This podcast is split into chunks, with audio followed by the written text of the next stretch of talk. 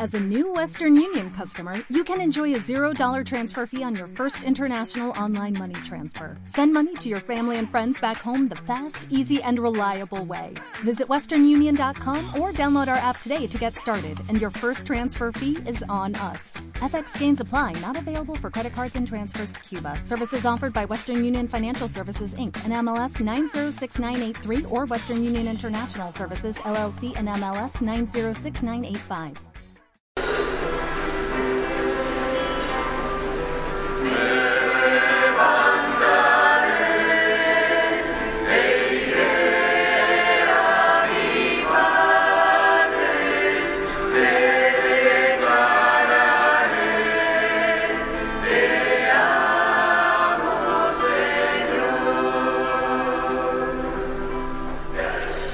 Señor esté con vosotros. Lectura del Santo Evangelio según San Marcos. En aquel tiempo el Espíritu empujó a Jesús al desierto.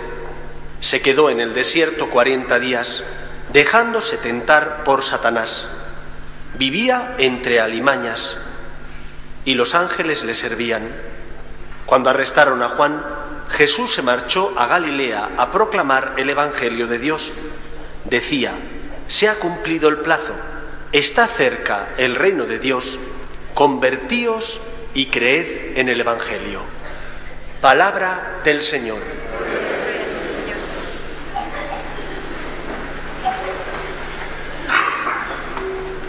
Como os he dicho al inicio de la Eucaristía, comenzamos un nuevo tiempo litúrgico el tiempo de Cuaresma.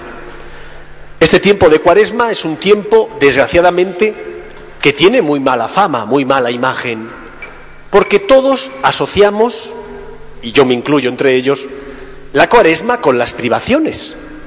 Sin embargo, yo creo que esto no es justo. La mala fama que tiene el tiempo de Cuaresma proviene de que no hemos sabido ni explicar ni comprender qué es lo que celebramos, es decir, ¿a qué nos estamos preparando? Nos preparamos nada más y nada menos para celebrar que Cristo por ti murió y resucitó, para celebrar esa fiesta del acontecimiento redentor de Jesús. La espiritualidad es una forma de seguir al Señor, un camino. Y hay distintos caminos, distintas espiritualidades. No es lo mismo la espiritualidad franciscana que la espiritualidad jesuítica, ni la salesiana que, por ejemplo, la dominica. Cada una de las espiritualidades que existen en la Iglesia Católica tiene un común denominador, siguen a Cristo. Pero cada una sigue a Cristo con un matiz distinto. Unos enfatizan más la pobreza y la sencillez, San Francisco, por, ejemplo, otros enfatizan más la defensa de la verdad, como los dominicos. ¿Cómo tenemos que vivir nosotros nuestra cuaresma? La espiritualidad, que yo creo que el Papa Francisco nos indica que tiene que dirigir nuestro caminar en este tiempo de cuaresma, es una espiritualidad de dejarse amar.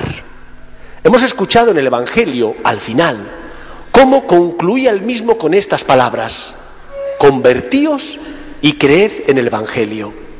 En el mensaje de Cuaresma de este año, el Santo Padre nos hace ver que la Cuaresma no es tanto tiempo para mirar tus pecados, que sí, es verdad que hay que mirar nuestras, nuestros pecados, nuestras caídas para pedir al Señor ayuda, ni tampoco es solo tiempo de mirar a Cristo para sentir amor y hacernos uno con Él, sino que es ante todo tiempo de dejarnos consolar por Él.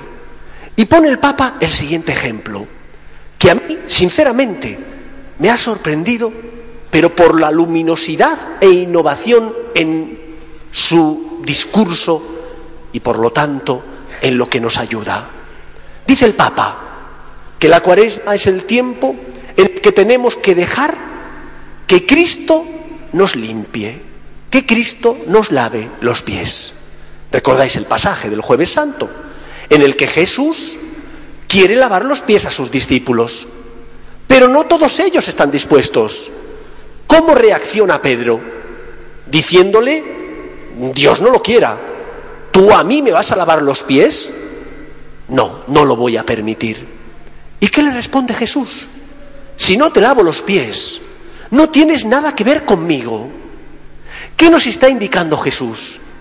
Que la cuaresma es ante todo tiempo de dejarse lavar los pies y consolar por Jesús. Porque es Él el que sale a tu encuentro. Porque Él es el que preparará tu corazón. Porque Él es el que viene a consolarte.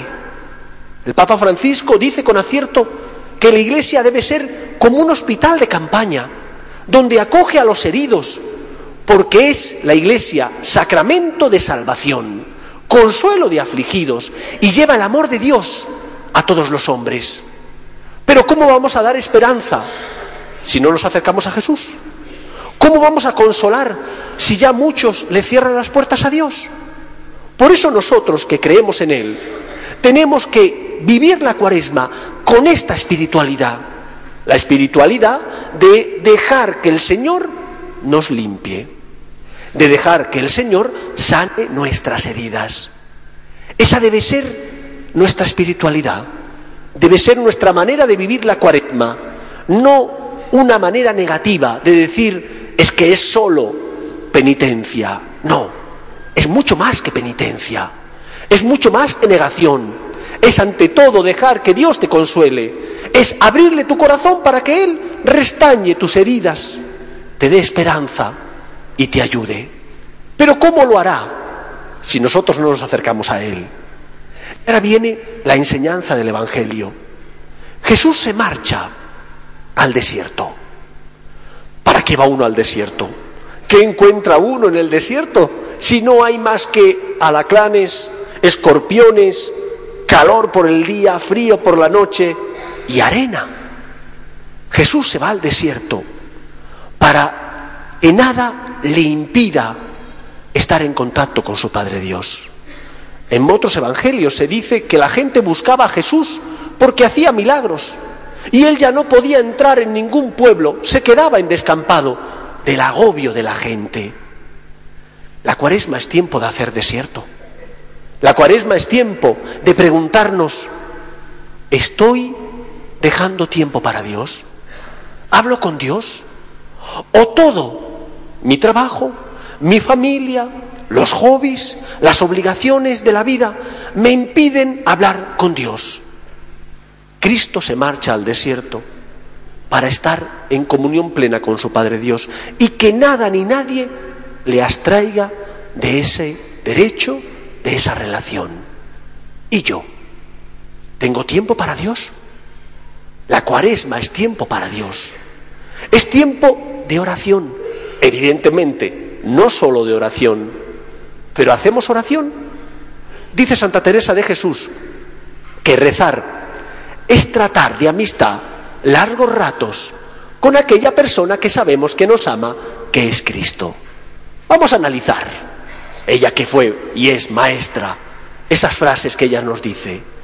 Tratar de amistad largos ratos. ¿Tú le dedicas tiempo a Dios? ¿Tú tienes desierto en tu vida? Es decir, haces un hueco entre las obligaciones y deberes, entre los hobbies de tu día a día, un hueco para Dios. ¿O le dejas un minuto nada más? ¿O es un pensamiento mientras vas de camino al trabajo y nada más? ¿De verdad estás tratando con Jesús largamente? ¿No has hecho desierto? No le das tiempo. Segundo componente, tratar de amistad.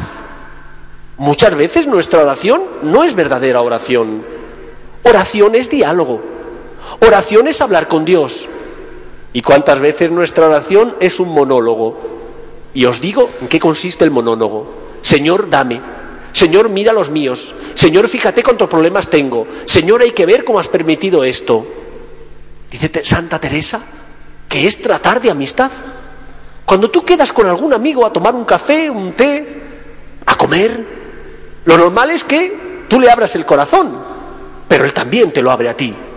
Qué grosero aquella persona a la que invitas come o habla, pero no deja que tú hables. Ahí no hay amistad, ahí no hay diálogo. Ahí lo único que hay es una persona que te suelta todo lo que quiere, pero que no te escucha. A mí me parece que muchas veces con Dios somos así. No tratamos de amistad. Porque está bien que vengamos a pedirle, es nuestro Padre. Está bien que vengamos a darle gracias, es una obligación. Pero también tenemos que escucharle. En este tiempo de cuaresma tenemos que aprender a hacer desierto, es decir, a dejar a un lado nuestras obligaciones, nuestros hobbies, para tratar con Jesús de amistad, para hablarle pero también escucharle, para que exista verdadera oración, verdadero encuentro, verdadero diálogo con Él, donde no solo yo hable porque pido, sino también Él habla e y me ilumina. Cuaresma es tiempo de hacer desierto para hablar con Dios.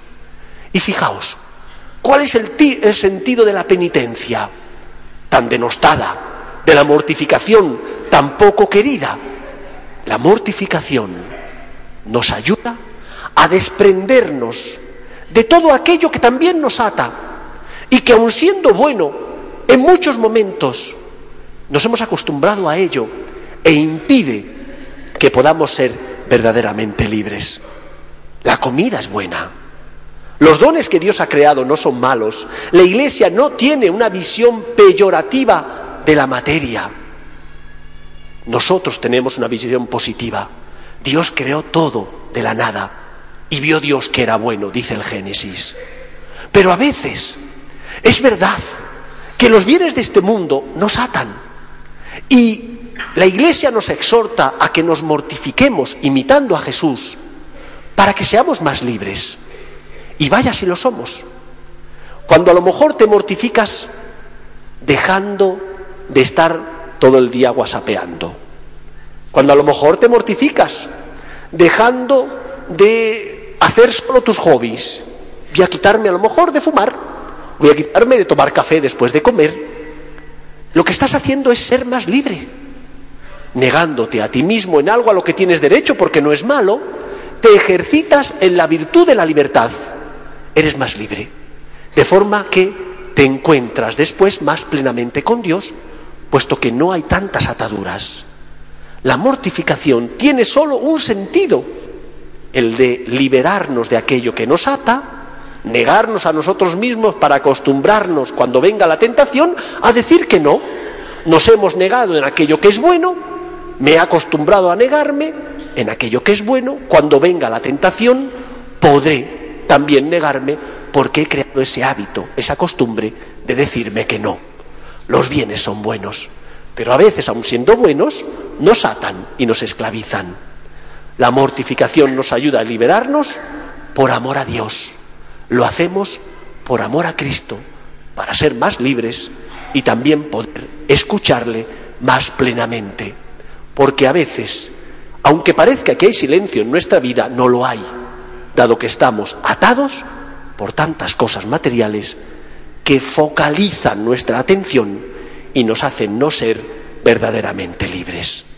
Por lo tanto, queridos amigos, primera enseñanza, Cristo sale a consolarte, deja que te consuele, deja que te consuele confesándote, deja que te consuele haciendo más oración Deja que te consuele viniendo más a misa.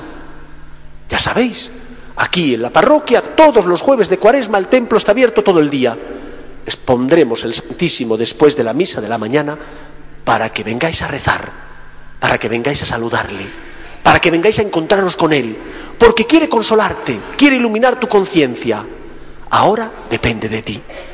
Y en último lugar, la mortificación no es mala la hago por amor a Dios, para negarme a mí mismo en lo que es bueno, de forma que después, cuando venga la tentación, con su ayuda, como me he acostumbrado a no decir que siempre que sí a lo que me apetece, poder negar, poder rechazar esa tentación que es mala.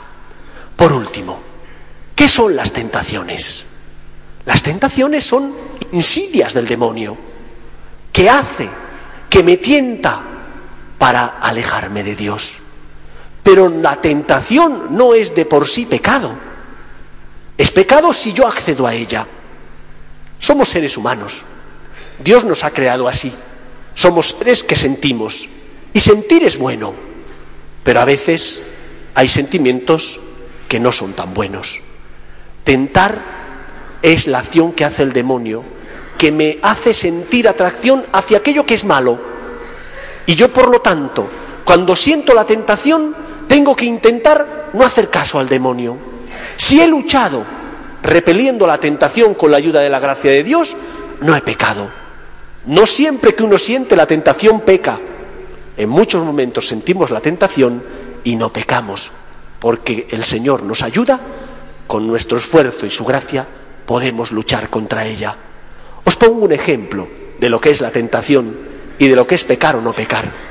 Imaginad que yo fuera diabético, que no lo soy, y que estuviera dando un paseo por el Madrid de los Austrias y pasara cerca de alguna de esas fabulosas pastelerías que tiene nuestro bello Madrid. Y que viendo el escaparate dijera, caray, es que entraría a comprarme todas las bayonesas que veo. Pero después yo digo, pero no debo, es que soy diabético. Sería un pecado hacerlo. Si yo no entro, he sentido la tentación, pero no he consentido. Por lo tanto, no he pecado.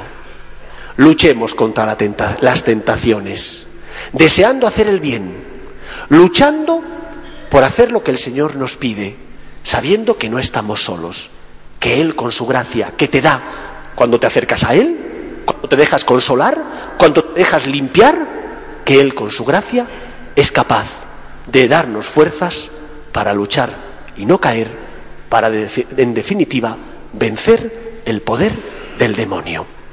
Queridos amigos, Cristo sale, déjale que sane tus heridas, que te limpie. Haz desierto en tu vida, habla con Él, reza. Y en tercer lugar, no tengas miedo a luchar contra la tentación porque no estás solo. El Señor te da su gracia para que tengas fuerza y puedas repeler la insidia, la tentación del demonio. Que el Señor nos bendiga. Nos ponemos en pie.